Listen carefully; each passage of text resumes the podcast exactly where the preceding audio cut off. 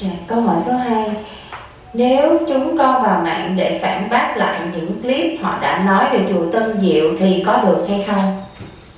nếu vào mạng chúng con vào mạng để mà phản bác lại những cái của bên Phật giáo Hòa Hảo có được không? Cái này là quyền tự do của mỗi người.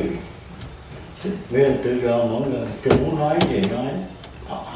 Không có chú thì không có tham gia vào cái này bởi vì nhà nước mà nhà nước cho tự do.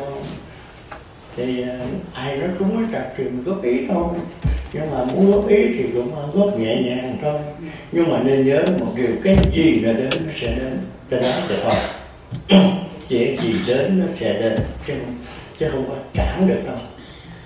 Bởi vì cái cái dòng thuyền nó đi mấy ngàn năm nó mới được công bố ra mà công bố ra nó phải theo cái thứ tự của nó, chứ không phải muốn muốn nói trước, nói sau gì được đâu.